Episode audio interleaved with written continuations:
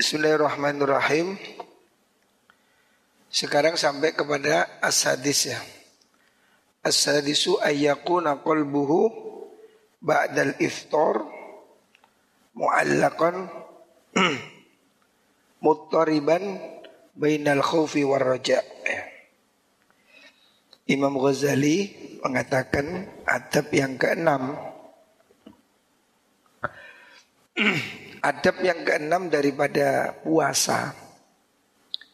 Untuk supaya puasa kita naik ke tingkatan istimewa itu yang keenam ayyakuna qalbuhu ba'dal iftari mu'allaqan. Ay billah. Yang keenam hendaknya hati kita Orang yang berpuasa itu hendaknya hatinya itu setelah puasa terus bergantung kepada Allah. Ya.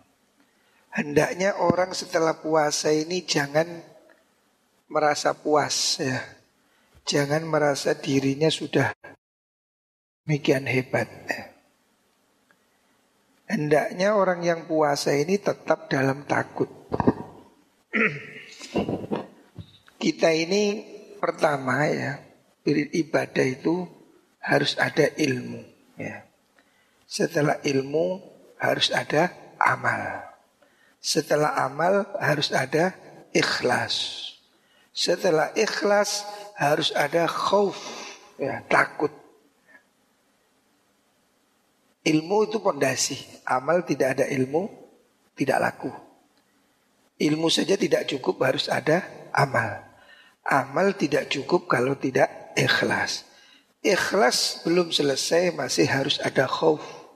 Khauf itu takut ya. Kita jangan menjadi besar kepala, apalagi sombong. Walaupun sudah puasa, kita ini harus tetap menggantungkan hati kita kepada Allah. Muttariban bainal khaufi war raja' Hendaknya orang itu tetap pada koridor khauf dan roja. Ya. Khauf dan roja ini harapan dan ketakutan. Ini harus ada pada semua orang. Ya. Semua orang beribadah ini harus ada khauf dan roja. Khauf itu takut ya. Takut kalau amal ini tidak diterima. takut kalau sampai ibadah kita ini tidak disukai oleh Allah Subhanahu wa taala. Tetapi juga harus ada roja ya. Roja itu harapan besar. Kita sudah berusaha maksimal harapannya amalan ini diterima oleh Allah Subhanahu wa taala. Jadi khauf dan roja ini harus seimbang ya. Setelah kita beramal yang baik, jangan menjadi sombong. Walaupun sudah puasa, jangan merasa diri lebih baik oh saya ini baik, itu neraka, saya surga. Jangan. Kita tidak tahu apakah amal kita ini diterima oleh Allah Subhanahu wa taala. Dan kita tidak tahu apakah kita ini akan husnul khatimah. Bab orang ini ukurannya husnul khatimah. Ya, ukurannya husnul khatimah. Sehebat apa pun kalau amal kita tidak husnul khotimah, tidak ada artinya. Makanya jangan sombong dulu. Sebelum mati kita ini tidak boleh selesai. Ya. Kita harus terus berusaha karena apa? Kita ini masih takut. Apakah amal kita sudah betul dan apakah sudah betul itu diterima Allah Subhanahu wa taala. Yadri karena dia tidak tahu. Ayuk balu saumuhu. Apakah puasa dia diterima? Kita kan tidak tahu. Dohirnya sudah bagus. Tapi apa kita yakin puasa itu betul-betul diterima oleh Allah? Ya. Apakah tidak ada riaknya? Apa tidak ada penyakitnya di situ? Makanya setelah puasa ada ketakutannya. Jangan menjadi jumawa. Jangan menjadi sok saya ini puasa. Jangan. Hendaknya kita tetap takut kita ini tidak tahu apakah puasa kita diterima fahuwa minal muqarrabin sehingga kalau puasa kita diterima kita ini termasuk orang yang muqarrabin orang yang didekatkan kepada Allah Subhanahu wa taala au yuraddu alaihi fahuwa minal ma fahuwa minal mamkutin ataukah orang itu puasanya ditolak sehingga termasuk orang-orang yang dibenci Allah. Kita kan tidak tahu, dohirnya puasa, sudah. Tapi apakah sudah betul, apakah sudah baik? Jangan sombong. Belum tentu amalan itu diterima oleh Allah Subhanahu wa taala. Makanya orang amal apa pun ya, bukan hanya puasa. Amalan apa pun jangan menyebabkan jadi sombong ya. Walaupun kamu sudah sholat, walaupun kamu sudah zakat, walaupun kamu sudah ngaji, jangan sedikit pun amal membuat dirimu sombong. Karena apa? Khawatir dengan sombong itu amalan tidak diterima oleh Allah Subhanahu wa taala. Kita tidak tahu, kita tidak ngerti. Jadi itu rumusnya. Amal kita ini setelah ikhlas harus ada khauf. Karena kita tidak tahu apakah ini diterima atau tidak. Kita tidak ngerti apakah kita nanti khusnul khatimah. Kita kan masih dalam ketakutan, harapan dan ketakutan. Di sinilah supaya tidak ada rasa sombong bahwa puasa itu jangan menjadikan kita jadi sombong. Puasa harus malah menjadikan kita ini semakin takut pada Allah Subhanahu wa taala. Begitu juga sholat. Sholat juga jangan menjadi kita jadi sombong, merasa diri ahli sholat. Ya. Belum tentu. Semuanya kita tidak tahu. Ya. Waliyakun kadzalika Hendaknya sedemikian Artinya terus dalam ketakutan Wal yakun kadzalika fi akhiri kulli ibadatin pada setiap akhir semua ibadah ya. Kalau kita sudah puasa atau sudah sedekah atau sudah sholat semua amal yang kita kerjakan jangan sedikit pun menjadikan sombong di hati kita sebab ibadah taat yang membuat kita sombong itu akan membuat kita jauh dari Allah Subhanahu wa taala ya. Ingat kasusnya iblis. Gara-gara sombong dia diusir oleh Allah. Jangan pernah sombong ya.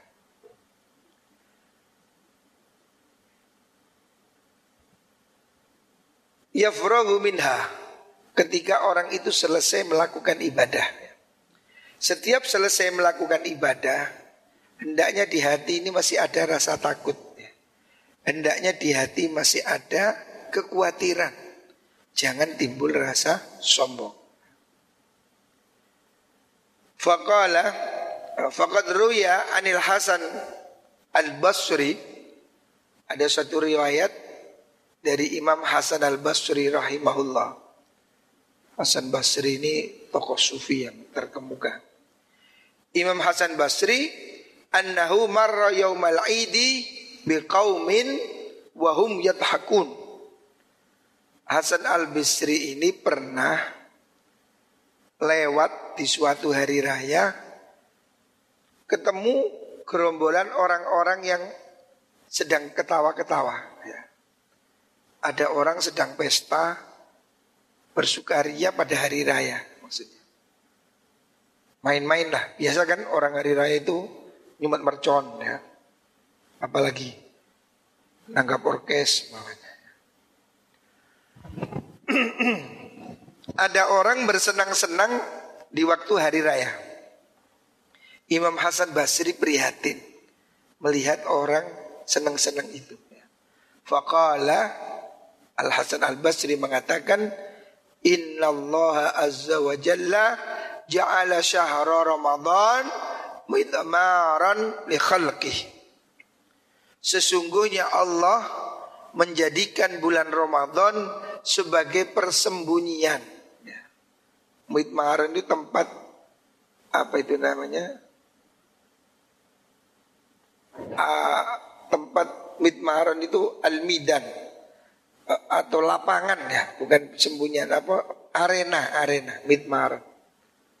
Tempat pacuan, tempat latihan ya. Li khalqihi bagi makhluknya Allah. Allah itu menjadikan Ramadan ini tempat berlatih. Yastabiquna fihi li ta'atihi di mana di situ orang-orang berlomba-lomba berbuat taat kepada Allah. Jadi bulan Ramadan ini seperti arena tempat latihan pacuan kuda. Mitmaran. Ramadan itu seperti arena latihan balapan.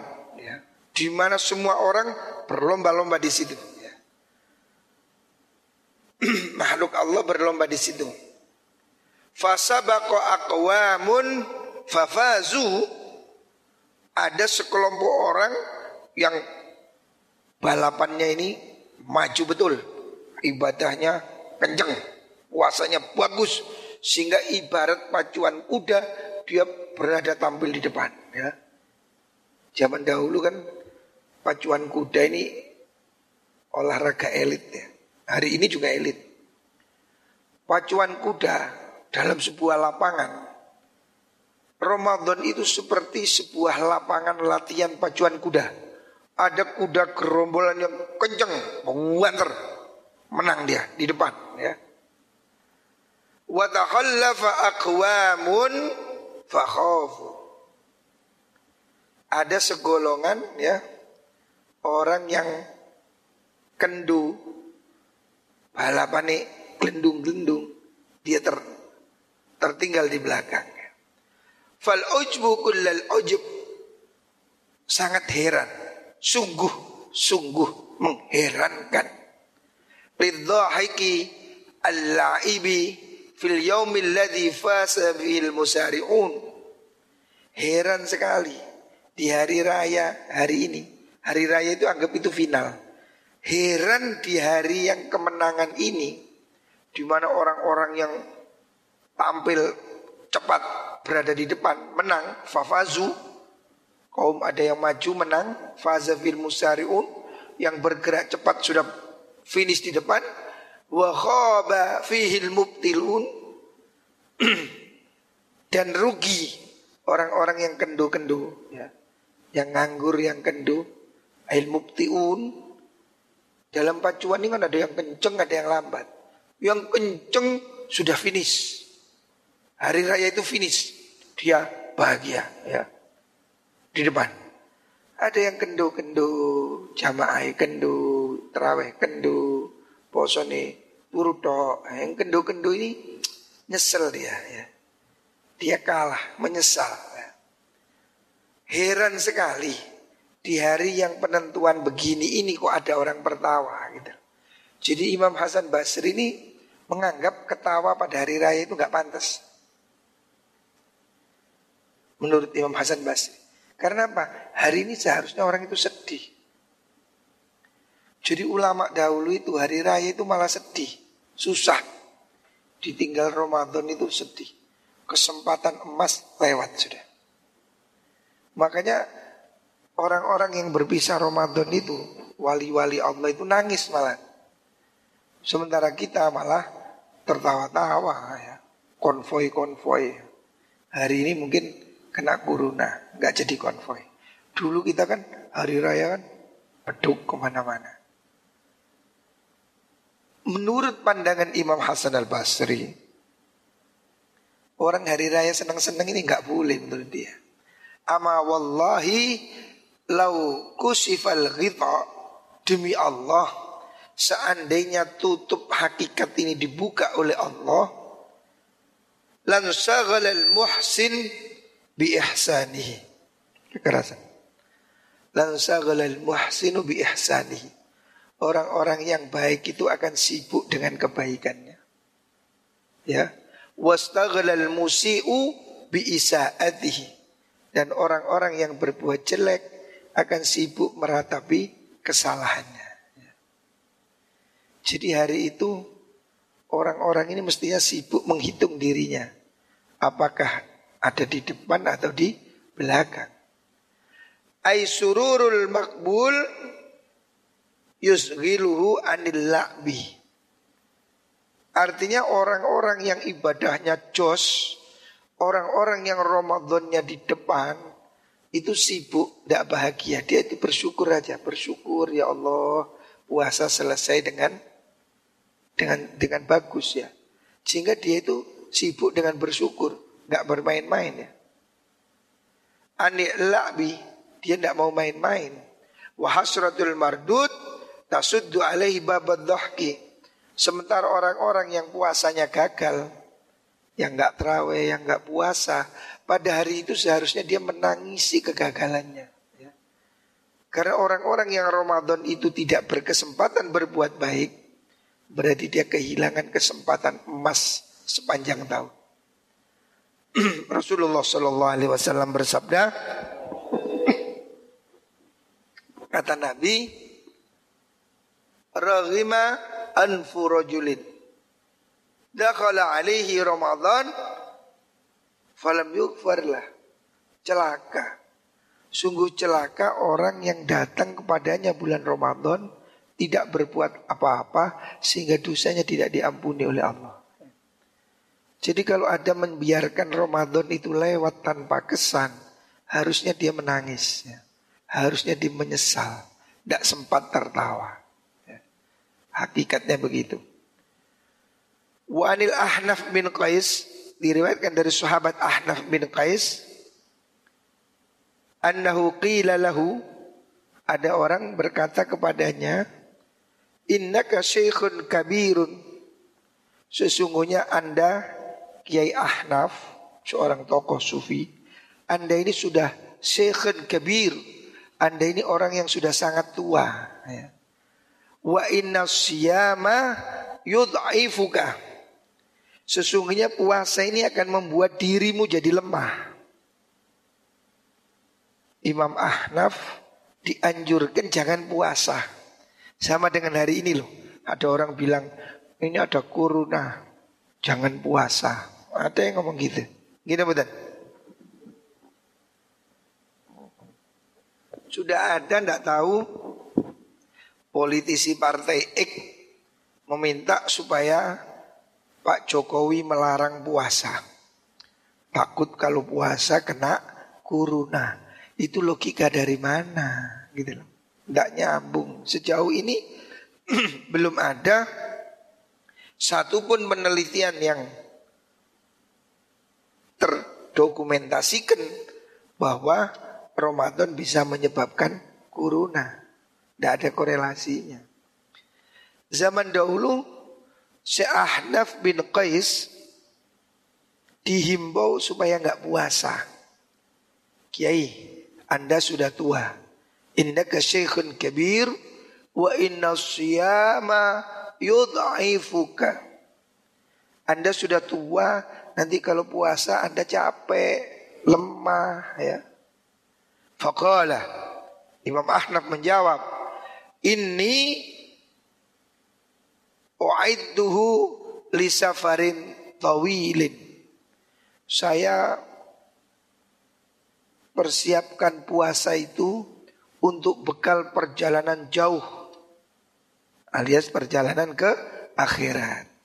Wasobru ala taatillahi subhanahu ahwanu minas sabri ala adzabi. Jawabnya Imam Ahmad, saya mau tetap puasa. Karena puasa ini saya buat sangu untuk menghadap perjalanan jauh. Sesungguhnya sabar untuk melakukan to'at pada Allah.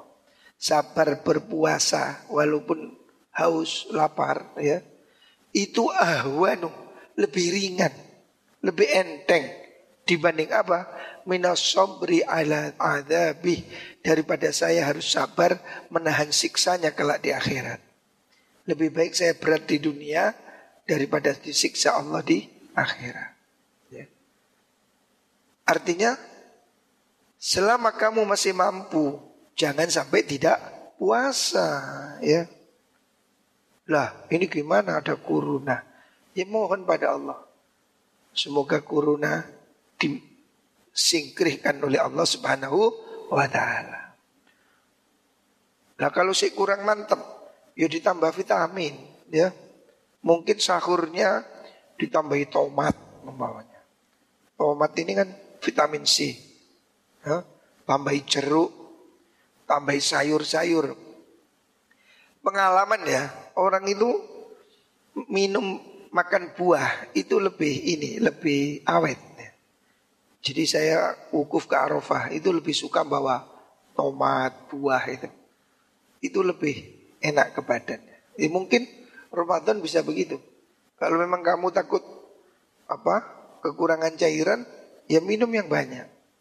Sahurnya lebih pagi sebelum subuh. Azan kurang 10 menit kak popo. Ya. Lek perlu Swiss apa kau jenenge? Apa biasa? Imsak, imsak, imsak itu masih boleh makan, tidak apa-apa. Ya. Imsak itu warning, ya halo, halo, kurang 10, kurang 5. Imsak itu masih boleh makan. Cuma itu hati-hati ya. Maksudnya supaya tidak kebablasan. Imsak itu belum subuh. Boleh. Jadi kalau kamu kurang puas sahurnya, nunggu imsak gak apa-apa. Imsak. makan tomat sak kintal. Kalau kamu takut ya, ya udah ikhtiar ya. Tapi insya Allah ya, yakin saya. Yakinlah yang bisa memberi sehat hanya Allah subhanahu wa ta'ala. Ya. Fahadhihi hiyal ma'ani al-batinati. Inilah arti sesungguhnya yang rahasia dari puasa. Ya. Jadi puasa bukan hanya tidak makan dan tidak minum. Tapi puasa harus menghentikan maksiat. Ya. Harus menghentikan dosa-dosa. Mata, apalagi mulut, telinga, anggota tubuh, ya, dan mengurangi makan supaya jiwa kita lebih peka. Ya. Fa'ingkulta kalau ada pertanyaan, ya, Imam Ghazali ini cerdik sekali. Fa'in kulta, kalau kamu berkata, kalau kamu ragu-ragu, kalau kamu mau debat, fa'in kulta, kalau mau kamu kata, famanikta soro ala kafi syahwatil batni wal farji wa tarki hadhil ma'ani Faqad qala al-fuqaha'u sumhu sahihun. Fama maknahu? Ya. Kalau kau bertanya begini, ya. Faman iktasor, apabila seorang itu hanya mengambil cukup, iktisor itu hanya meringkes, hanya mengambil pokok.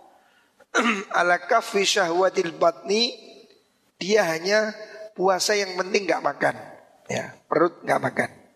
Wal farji dan kemaluan, tidak melakukan seks. Wataraka hadil ma'ani dan dia tidak melakukan hal-hal yang Anda sebut kemarin. Maksiat mata, telinga, mulut, anggota tubuh, nggak usah. Seandainya ada orang cuma nggak makan, nggak minum, nggak seks, ya. Hanya itu aja. Fakat qala al fuqaha para ahli fikih sudah mengatakan saumuhu sahih. Puasanya kan sudah sah. Orang nggak makan, puasanya kan sah. Itu maksudnya. Kalau kamu bertanya, kalau kamu bertanya, menurut Fathul Qorib, umpamanya, syarat puasa itu kan cuma nggak makan, nggak minum, nggak sek. Nah kalau cuma itu sudah sah, kenapa kok diberi syarat enam? Kok ditambahi ini semua maksiat-maksiat dihilangkan? Di Fathul Qorib nggak ada tuh umpamanya. Fabah makna apa artinya ini? Ya. Kalau kamu bertanya begitu, kalau kamu bertanya, ini suara saya habis operasi pita suara ini belum belum bagus ya. Allahumma Muhammad. Ini bisa didengar suara saya. Kalau kamu bertanya, toh puasa nggak makan nggak minum sudah sah. Apa artinya kita harus menjaga mata, jaga telinga, jaga mulut, jaga tangan, jaga kaki, ngurangi makan. Ini apa maksudnya? Fa'lam. Ini jawaban rumah natul. Fa'lam. Anna fuqaha sesungguhnya ahli-ahli fikih. Anna fuqaha al-zahir sesungguhnya ahli fikih yang zahir. Jadi ahli fikih ada yang zahir, ada yang batin. Yang zahir itu ya cuma mengambil yang paling ringan. Puasa nggak makan itu. Minimal. Yuthbituna syurut al-zahir bi adillatin hiya ad'afu min hadhil adillah. Hmm. Ketahui kata Imam Ghazali. Apa yang disebutkan ahli fikih dalam kitabnya Fathul Qarib, Fathul Mu'in, apalagi Fathul Wahab. Ya. Semua kitab fikih itu menunjukkan syarat puasa hanya tidak makan, tidak minum, tidak ngesek. Ada dalilnya. Tapi kamu tahu nggak?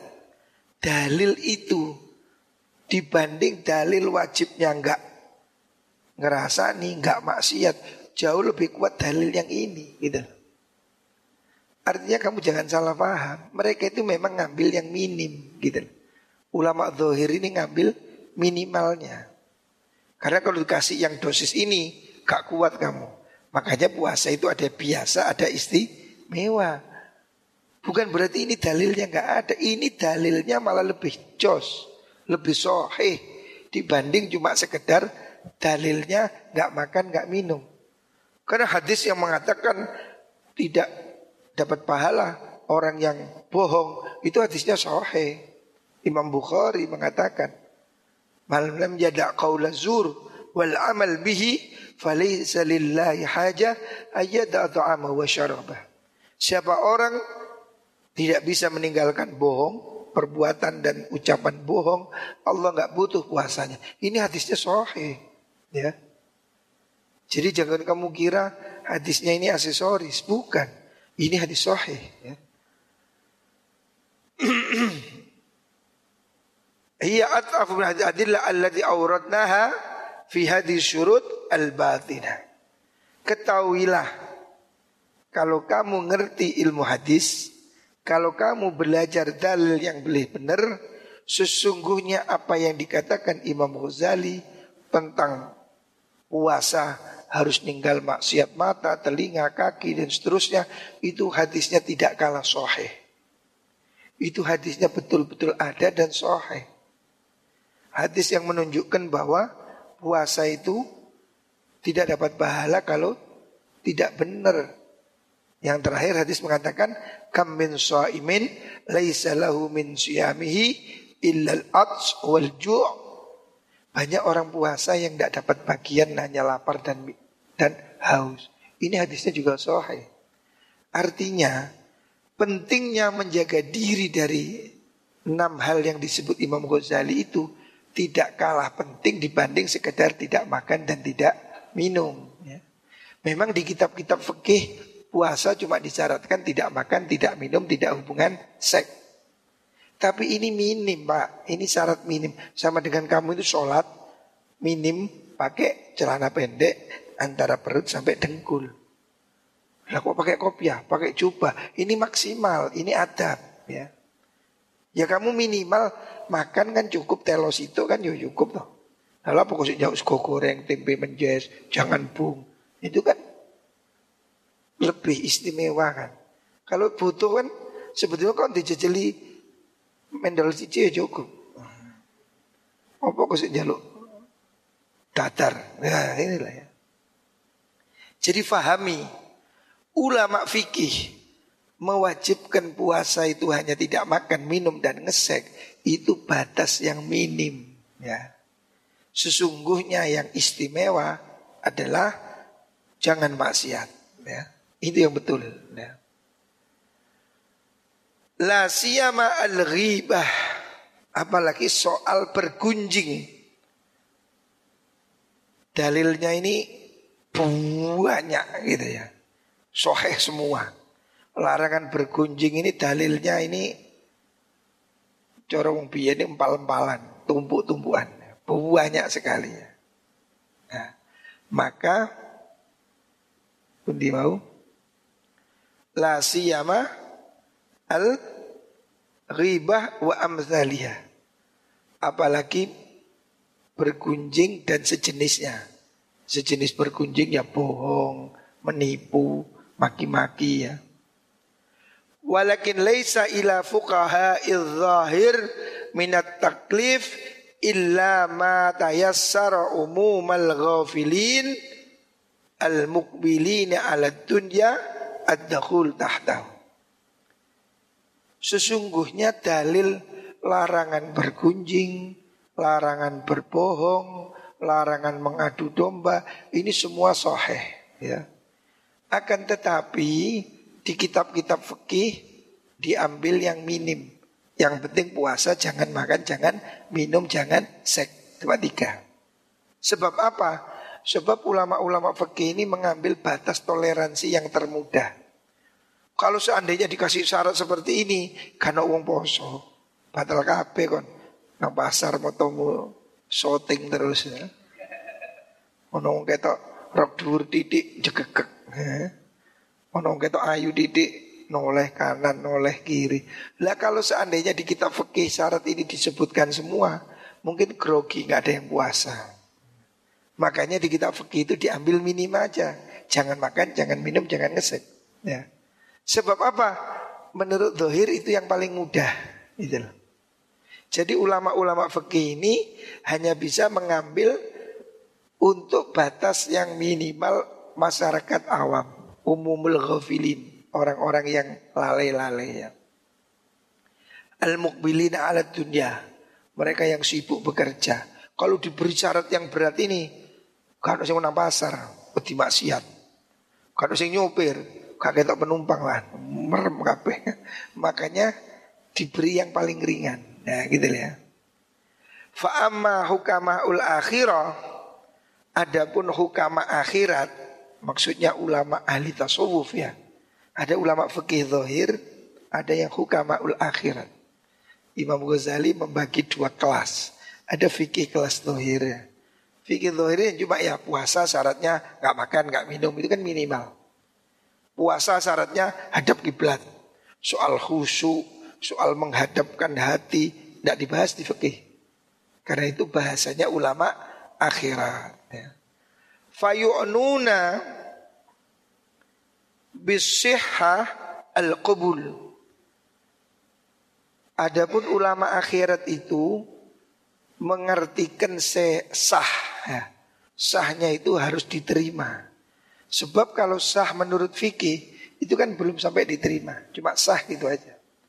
Tapi kalau menurut ulama akhirat tasawuf yang dimaksud ini supaya betul-betul puasa diterima Allah Subhanahu wa taala gitu loh. Wabil qabul al wusula ilal maksud. Target dari ulama akhirat itu puasa yang diterima dan hasil kepada maksud. Apa maksudnya puasa? Maksudnya adalah mendekat pada Allah Subhanahu wa taala. Sebab tujuannya itu kutiba alaikumusiyam kama kutiba alal ladzina min qablikum la'allakum tatakun. Targetnya, goalnya itu kan tatakun. Supaya kamu takwa. Supaya kamu dekat pada Allah. Makanya syaratnya lebih berat. Kalau cuma tujuannya lapar, ya sudah tidak makan sudah lapar. Tujuannya bukan hanya lapar. Tujuan puasa ini naik menjadi bertakwa. Allahumma Muhammad. Karena targetnya ini dinaikkan, ya, bertakwa, maka puasanya harus lebih baik gitu lah. Wa yafhamuna annal maksud minas som atakhalluka bi khuluqin min ahlakillahi ta'ala wa huwa as-sumadiyah. Sebab tujuan dari maksud orang puasa itu mengambil satu akhlak Tujuannya bukan hanya lapar. Tujuannya mengambil akhlak dari bagian akhlak Allah Subhanahu wa taala yaitu sifat as-somadiyah. Kul wallahu ahad, Allahu as-samad. Ya. Sifat yang sedemikian tinggi ya, sifat as-samadiyah. Ya. Ya. Tidak ada ketergantungan pada hendak yang lain, tidak, tidak ada ketergantungan syahwat, makanan ya. Tujuannya itu membebaskan dirimu dari benda menuju Allah gitu loh. Makanya puasamu harus kualitasnya lebih baik ya. Terus mana tadi? Wal iqtida bil malaikati fil anis syahwat.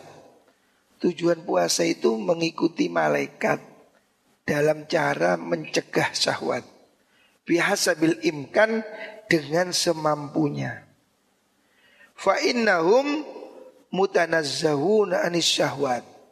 Karena malaikat ya. Makhluk ini kan ada malaikat, manusia, binatang, ya kan? Tingkatan makhluk. Tertinggi ini malaikat tak ada nafsu. Malaikat sama cewek tidak ngelirik, belas. Belas. Didik-didik, oh bah wayu, bah putih, bah mulus, bah kuning, tinggi, langsing. Ah, malaikat das nureken. Nah, karena malaikat tidak ada syahwat. Manusia ini tengah-tengah. Syahwat ada, nafsu ada, ruhani ada.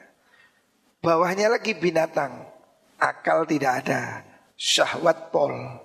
Maka manusia ini kalau turun seperti hewan, kalau naik seperti malaikat atau lebih. Ya. Lah tujuan puasa ini salah satunya kita meniru malaikat sedikit-sedikit. Dalam arti apa? Ngurangi nafsu. Ya. Walil insan rutbatuhu fauqa rutbatil bahaim. Manusia ini tingkatannya grid di atas hewan. Kambing, sapi, kuda, ayam, grid di bawah manusia. Manusia itu di atasnya hewan. Likudratihi binuril akli ala kasri syahwatihi. Karena manusia ini diberi akal supaya dia bisa mengalahkan syahwat. Ya. Makanya manusia ini kalau tidak punya takwa ya, tidak punya iman, lebih jelek daripada hewan. Hewan ini sering kali masih punya ukuran lah. Tidak aja tidak ada macan makan anaknya sendiri. Manusia ada. Mbok ini tutul anaknya yono. Bapaknya nganu anaknya yono lho. Dunia ini Masya Allah. Yang saya belum tahu itu cuma satu. Cucu memperkosa neneknya. Nah itu yang belum ada. Kalau anak memperkosa ibunya itu loh ada. Oh, rusak ini sudah. Kucing aja nggak, sak kucing kucingnya kucing itu. Manusia ini kalau rusak lebih dari hewan. Anjing aja ya, anjing cowok. Nggak mau sama anjing cowok. Seanjing-anjingnya anjing. Eh, nggak mau cowok sama cowok kok cium-ciuman nggak mau. Hopeng nggak mau. Lu manusia jalan bencong-bencong, lanang podo lanangi. Gay itu loh cowok. Lalu terus di piye carane lanang padha lanang. Kati rabi terus kati anggar apa di apa karepe. Ini mau nikah apa mau olahraga itu Loh, manusia ini kalau kadung sesat kalah sama anjing. Anjing itu ndak ada anjing cowok naksir anjing cowok ndak ada. Kucing cowok memeti nang kucing cowok ndak ono. Lek menungso ono. Ada klub gay. Gay lanang podo lanang Ya mbu ya apa carane. Podo anggare. Ada lagi cewek sama cewek. Namanya lesbi. Ya. Manusia ini kalau kehilangan akal budinya. Melebihi hewan ya. Ulaika kal an'am belhum adol. Lebih sesat ya. Manusia ini bisa lebih sesat. Makanya kacau ini. Jadi supaya manusia ini jangan turun, naiklah sedikit ke malaikat ya. Waduna rutbatil malaikati listila isyahwati alaihi. Manusia ini punya akal sehingga grid di atasnya hewan tapi masih di bawahnya malaikat karena malaikat tidak punya syahwat. Wa kaunuhu mubtala bimujahadatiha. Sebab manusia ini masih harus berjuang untuk mengalahkan syahwat. Malaikat tidak ada syahwat sama sekali ya. Malaikat itu tidak ada pacaran, tidak ada. Ada di Jakarta itu ngaku pacarnya malaikat Jibril. Wong gendeng. Gendeng mangan sabun. Malaikat kok punya pacar terus piye carane? Salam Muhammad. Fakulla man hamaka fi syahwat in hatta ila asfalis safilin. Apabila manusia itu tenggelam di dalam syahwatnya, maka dia akan anjlok in hatta turun anjlok ila asfalis safilin pada derajat terendah. Kalau manusia ini skalnya hilang ikut syahwatnya, sudah seperti hewan bah lebih juga rendah sekali. Wal tahaqa bigmaril bahaim dan orang itu kumpul dengan golongan kewan. Ya. Manusia yang tidak ada akal budinya. Manusia yang mengikuti syahwatnya itu sudah golongannya hewan. Seperti hewan. Nek. Saya ini waktu di Inggris tahun 2003 saya ikut shortcourse di Inggris. Itu di tidak tahu hari ini waktu itu. Kalau malam hari jam 10 malam itu ada TV siaran dewasa. Maksudnya siaran dewasa itu ya yang ngono-ngono itu loh yang karotok parno-parno. Salah satunya itu yang saya lihat waktu saya di Inggris itu lihat di TV itu ya. Iseng malam hari buka TV ada pantai di sana itu dan hari ini katanya masih ada yang semuanya telanjang bulat. Belas. Kalau suali sak lembar-lembar kalau. Jadi nggak ada yang kotangan, nggak ada yang celana dalam, laki perempuan. Yo mlaku gandul gandul yo kalau sing delok wae koncone ya sadul-dul. Kalau sing ngempet-ngempet isin kalau. Tak delok is persis wedhus. Persis wedhus lho lah. Ono wedhus kok isin nyekeli susune kan gak ono ya gundul-gundul sing wedhus bandot yo kuandul gandul ngono ya. Ya sing ngono iku gak izin, gak merem ya. Manusia ini kalau sudah hilang akhlaknya seperti hewan. Itu sudah terjadi tahun 2003. Saya berada di Inggris tahun 2003. 17 tahun yang lalu. Sudah ada pantai yang saya lihat di TV itu. Betul-betul semuanya full full color. Nah, yo, tapi biasa ya banyak orang itu di pantai. Ya biasa ya gandul-gandul ini biasa orang sing ngelirik-ngelirik lu kok ireng kau ono katel ya. Wong is santai. Ya Allah, malu tidak ada. Manusia kalau tidak ada malu lebih dari hewan sudah. Ya. Hilang sudah akal budinya ya. Dia tenggelam dalam setan. Wah, bunyi mau.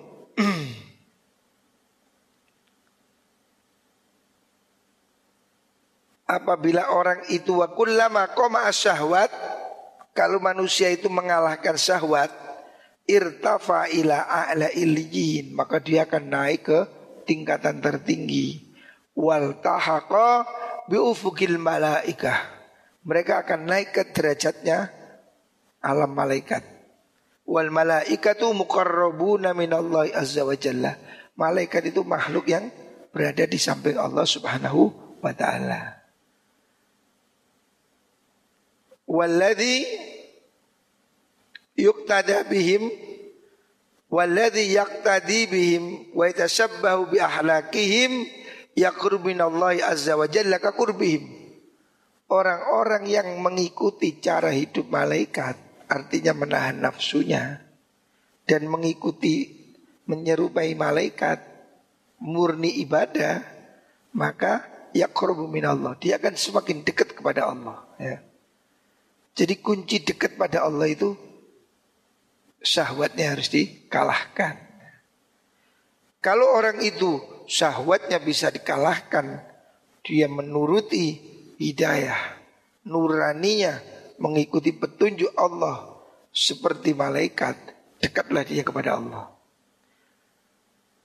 Fa inna syabiha minal qaribi qaribun. Sesungguhnya menyerupai orang yang dekat itu membuat dia jadi dekat.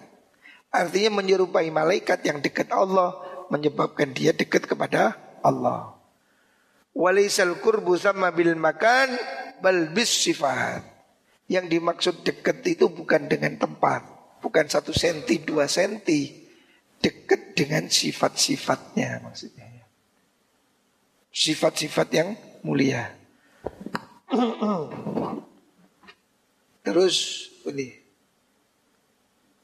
Fa'in Fa'idha kana hadha sirru saum inda arbabil albab. Kalau ini adalah rahasia puasa menurut orang yang punya akal sehat. Albab itu orang yang punya akal cerdas ya. Ulul albab. Allah mengatakan orang yang cerdas itu ulul albab. Lub albab itu jamnya lub. Lub itu kecerdasan. Orang yang pintar. Ya. ya. Orang yang pintar menurut Allah itu siapa sih? Ya, gitu alladzina yadhkurunallah qiyaman wa qu'udan wa ala junubihim wa yatafakkaruna fi khalqis samawati wal ard. Orang yang punya akal cerdas itu orang yang selalu berzikir pada Allah. Berfikir dan berzikir. Wa yatafakkaru. Itu albab. Orang cerdas itu. Lah orang-orang yang punya otak cerdas ya. Maksudnya cerdas dalam arti akhirat itu. Wa ashabul qulub fa ayu jadwa li ta'khiri aklatin wa jam'i aklataini indal asya ma'al inhimak fi syahawatil akhar tulan nahar. Ya. bagi orang yang cerdas ya, yang ngerti rahasia puasa seperti yang digambarkan kemarin betapa puasa ini mendekatkan dia pada Allah membuat jiwanya bersih.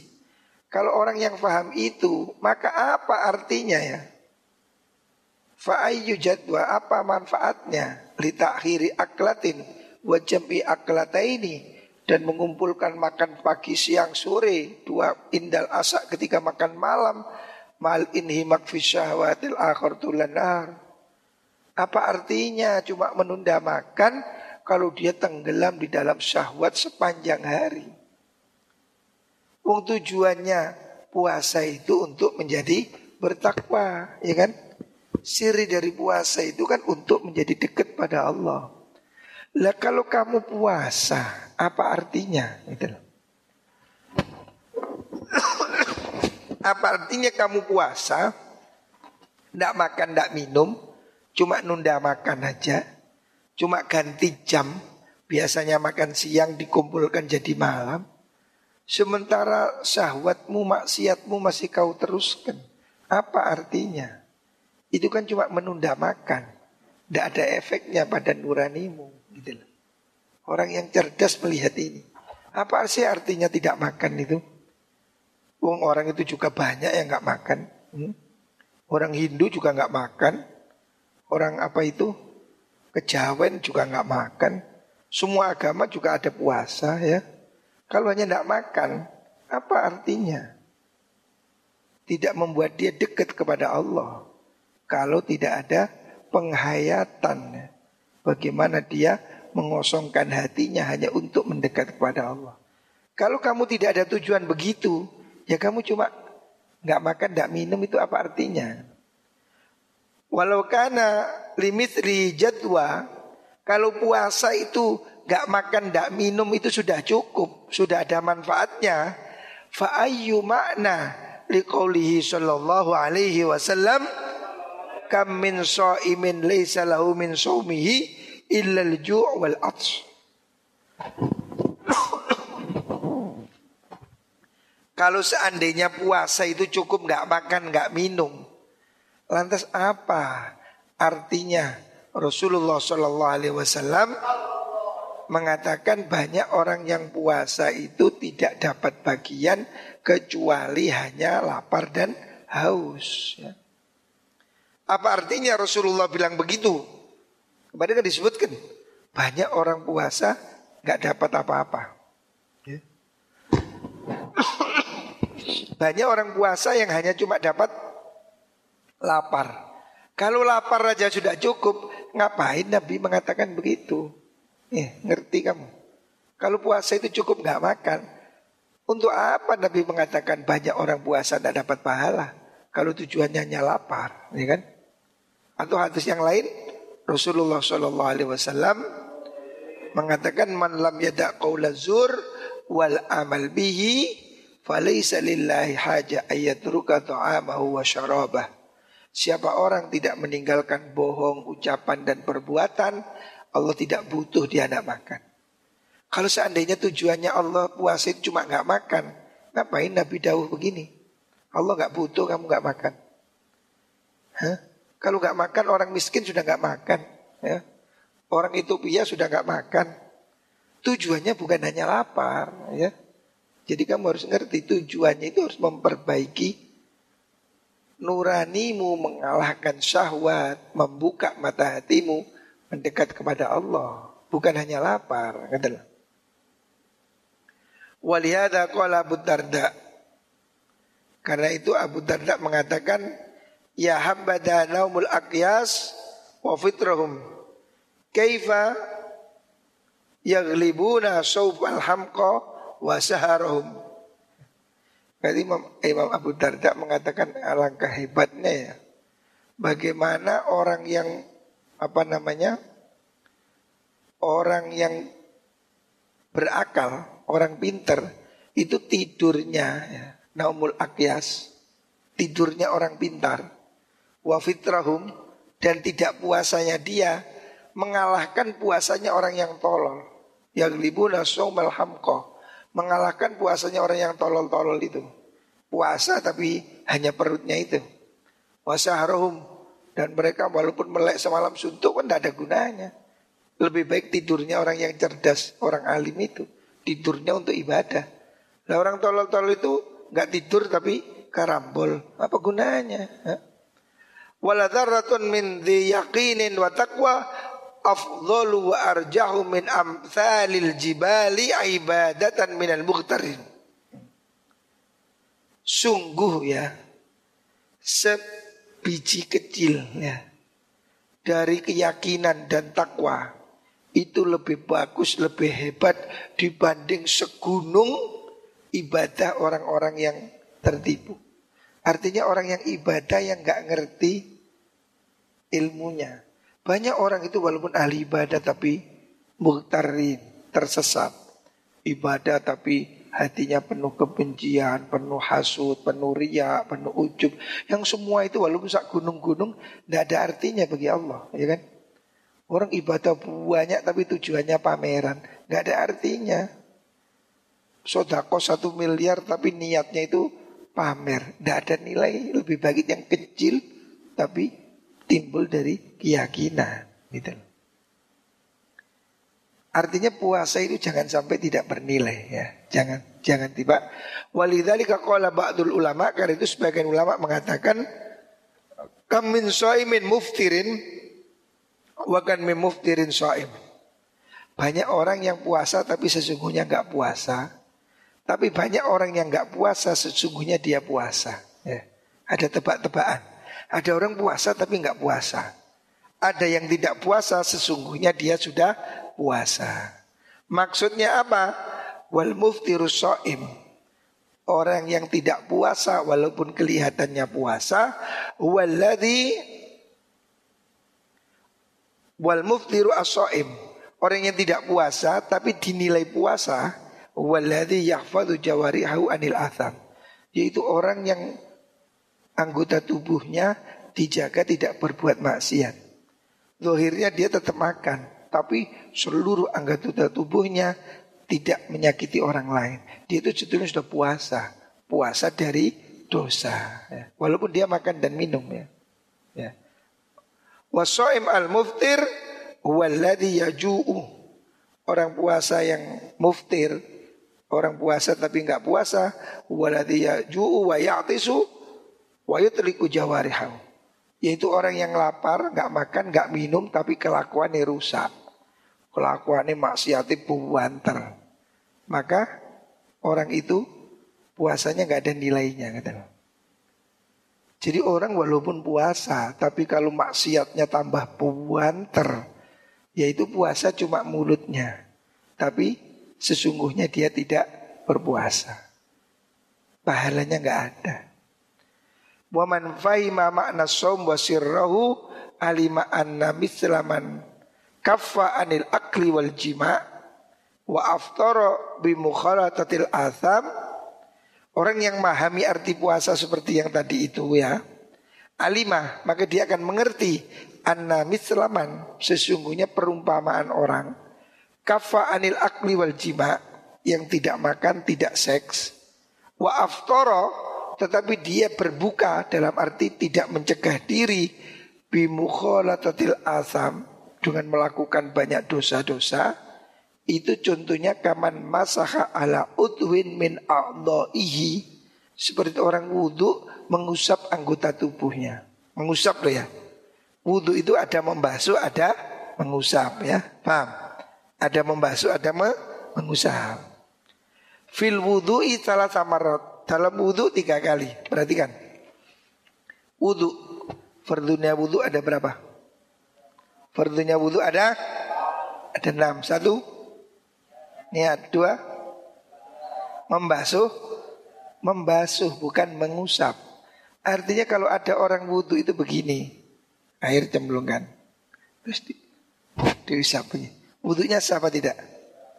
Tidak sah Karena syaratnya itu harus Fagsilu wujuhakum Siramlah wajah Jadi kalau seandainya dia wudhunya pakai tisu Ini celup ke air Kayak orang pakai bedak Ya basah Wudhunya sah apa tidak? Tidak sah ya. Orang yang puasa tapi melakoni dosa Seperti orang wudhu pakai tisu ya. Wudhu pakai tisu ngerti? Wudhunya nggak dibiar begini Wudhunya pakai tisu Diusap Diusap Sempurna kelihatannya Artinya wajahnya sudah basah Tangannya basah Kepalanya basah Kakinya basah Tapi tidak disiram Cuma di usap. Wudhunya sah apa tidak? Wudhunya sah apa tidak? Tidak sah. Karena apa? Harusnya disiram. Loh, orang yang puasa sambil melakukan dosa ya seperti ini. Kelihatannya anggota tubuhnya sudah basah. Wudhu tadi kan wajah, tangan, kepala sudah basah. Tapi dengan diusap alias wudhunya tidak sah. Dia merasa sudah wudhu tapi sesungguhnya wudhunya tidak sah. Karena apa? Belum disiram. Seperti itulah orang yang puasa tetap melakukan dosa. Kelihatannya sudah puasa, tapi puasanya tidak sah secara batinia. Allahumma Muhammad. Alhamdulillah. Contohnya begitu. Faqad wafaqa fi dhahiri al-adad. Zahirnya dia sudah wudhu cocok. Mengusap wajah tiga kali. Mengusap tangan tiga kali. Mengusap kepala tiga kali. Mengusap kaki tiga kali. Dohirnya kan seakan-akan sudah persis. Sudah cocok tiga kali. Seakan-akan. Tapi tidak sama. Kenapa? Illa annahu tarokal muhimmah tapi dia itu meninggalkan sesuatu yang paling penting. Apa itu? Bahwa al-ghuslu yaitu membasuh. Dia kan cuma mengusap, tidak membasuh. Padahal Al-Quran mengatakan Fausilu wujuhakum Basuh Basuh dengan usap tidak sama ya. Fasolatuhu mardudatun alaihi bijahlihi Orang yang wuduknya tidak sah ya Wuduk seperti itu tadi Sholatnya sah apa tidak? Orang yang wudhunya tidak sah, sholatnya tidak sah. Padahal dia merasa sudah benar. Ya dia wudhu, ya dia sholat. Dia merasa sudah bagus. Padahal sholatnya tidak sah. Karena apa? Wudhunya tidak sah. Nah inilah. Inilah contohnya orang puasa yang melakukan maksiat. Kelihatannya sudah benar. Orang sholat sudah wudhu. Kelihatannya sudah benar. Eh ternyata wudhunya batal. Maka sholatnya juga batal. Lah puasa kita juga begitu. Kelihatannya sudah lapar. Tapi maksiatnya jalan. Seperti orang sholat tapi tidak wudhu. Wa mithlu akli perumpamaan orang yang tidak puasa. Wa soma bijawarihi dan dia tetapi puasa dengan anggota tubuhnya. Dalam arti dia tidak melakukan maksiat apa pun. Kaman ghusala a'dha'ahu marrotan marrotan fa salatuhu mutaqabbilatun. Seperti orang yang wudhunya benar walaupun cuma satu kali satu kali. Wudhu itu kan satu kali sudah cukup. Gini betul? Tiga kali itu hukumnya sun sunnah. Seandainya kamu wudhu cuma satu kali, bior, bior, bior, bior, bior. Cukup nggak betul? Cukup, karena tiga kali itu sunnah. Loh, orang yang puasa apa tidak puasa tapi tidak maksiat seperti itu tadi. Wudhunya minimalis tapi sholatnya sah. Fasolatu mutaqabbalatun insyaallah li ihkamil aslah. Orang yang wudhunya benar walaupun cuma satu kali sholatnya sah. Karena apa? Dia kokoh benar. Ya. Wa intarokal al-fadlah meskipun dia meninggal yang lebih utama. Wa mithlu man jama'a perumpamaan orang yang puasanya betul, zahirnya betul, batinnya betul. Kaman ghasala kulla udwin.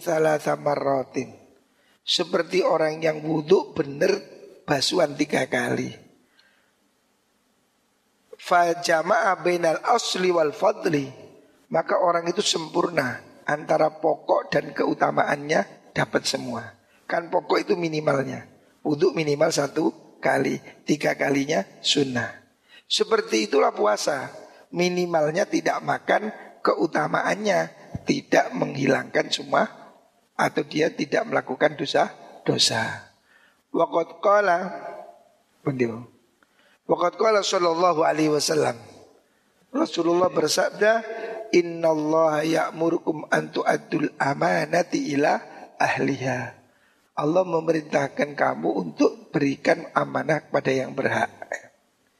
Ini biasanya dalil dibuat pemilu. Berikan suara pada yang berhak. Jangan jual beli suara. Walamma tala Oh ini. Waqad qala sallallahu alaihi wasallam inna sawma amanatun falyahfad ahadukum amanata. Puasa itu adalah amanah. Hendaknya semua orang menjaga amanahnya. Walamma ta'ala. Ketika Rasulullah membaca ayat itu Innallaha ya'murukum an tu'addul amanati ila ahliha. Bahwa Allah memerintah kamu berikan amanah pada yang berhak. Surat An-Nisa ayat 58 Wadhu ayatahu ala sam'ihi wa basarihi. Kanjeng Nabi mendengar ayat itu beliau menaruh tangannya di telinga dan matanya. Wa qala as-sam'u amanatun. Telinga ini amanah. Wal basaru amanatun. Mata ini amanah. Maka harus dijaga. Ya. Walaula annahu min amanatis saum seandainya menjaga mata dan telinga itu tidak termasuk amanah dari puasa, lama qala sallallahu alaihi wasallam pasti Rasulullah tidak berkata fal yakul inni imun. Tentu Nabi kemarin tidak mengatakan kalau kamu puasa kan jangan ngeladeni orang tengkar. Kalau kamu dimaki orang katakan ini imun. Maaf saya puasa. Seandainya puasa ini tidak ada perlunya dengan menjaga mata, lisan, mulut.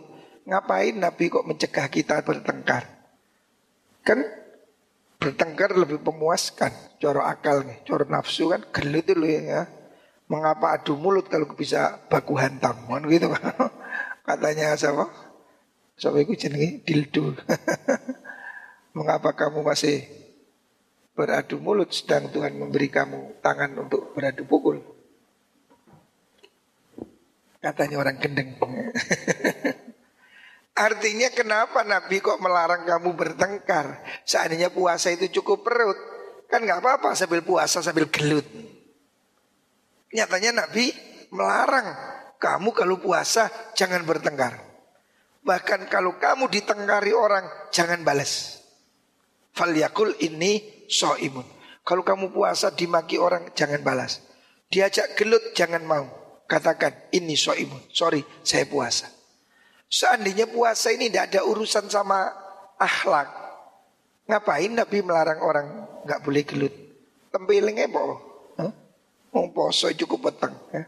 Ini tuh membuktikan bahwa puasa ini bukan hanya soal perut. Makanya Nabi melarang kamu maksiat mata, telinga, sampai kamu tidak boleh adu mulut. Seandainya puasa itu cukup perut, Tengkar nggak apa-apa. Nyatanya Nabi melarang kamu bertengkar. Nah itulah. Supaya kamu ngerti puasa itu seperti apa sih. Ini penjelasan luar biasa ya. Ai inni auda tulisani li ahfadhu kaifa utliqu.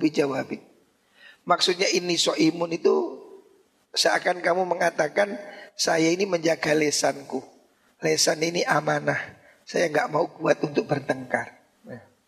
Karena saya menjaga amanahnya lisan. Gitu. Jadi puasa itu bukan hanya perut, lisan juga harus puasa. Gitu. Faidan qad zahara anna likulli ibadatin zahiran wa batinan wa qasran wa lubban. Dari penjelasan ini semua mulai awal sampai hari ini kamu sudah jelas ya. Kalau belum jelas ulangi lagi ngaji yang kemarin. Kesimpulannya begini kesimpulannya puasa itu ada luar ada dalam. Seperti kelapa itu ada kulit luar ada kulit dalam. Seperti ban itu ada ban luar ada ban dalam. Ya. Lah kulitnya ini ada macam-macam tingkat. Ya. Wali kusuriha darujat. Covernya ini ada macam-macam tingkatan. Walikuli darujatin tobakot. Di situlah ada beberapa tingkatan derajat puasa. Fa'ilaika al khiratil an. Maka kamu silahkan milih. Setelah kamu diberi penjelasan Imam Ghazali bahwa puasa itu adalah nisfus sobri, wasobru nisful iman, fa'innahu li dan seterusnya. Hadis-hadis sudah diurai oleh Imam Ghazali bagaimana ada puasa biasa, istimewa, super istimewa. Imam Ghazali sudah ngajari pada kita gimana supaya puasa kita naik menjadi istimewa. Sudah cukup, sekarang silahkan kamu milih. Wa ilaika al khairah. Sekarang kamu boleh milih. Kamu mau puasa apa? Ya. Al-an. Sekarang kamu yang sudah ngaji, para pemirsa, para pendengar, silakan milih. Anda mau puasa biasa, apa mau puasa istimewa? Kamu mau puasa lapar tok, apa mau puasa yang dapat pahala? Eh? Kamu mau puasa yang membawa kamu ke surga apa cuma puasa yang kamu cukup lapar? Ya. Silakan dipilih ya. Fi antakna abil qusri amil lubab. Kamu mau milih covernya apa isinya ya. Isinya puasa itu takwa tadi. Covernya cuma lapar. Kamu mau milih kulitnya apa isinya ya. Au tatahayyaza ila arbabil albab. Apa kamu mau kemilih ke mana? Apakah kamu mau ikut golongannya yang binatang-binatang? Apakah kamu akan memilih ketingkatan orang-orang yang cerdas, ulul albab, orang-orang yang mengerti hakikat sejati tujuan puasa, ya. Jadi ini pengantar yang bagus dari Imam Ghazali.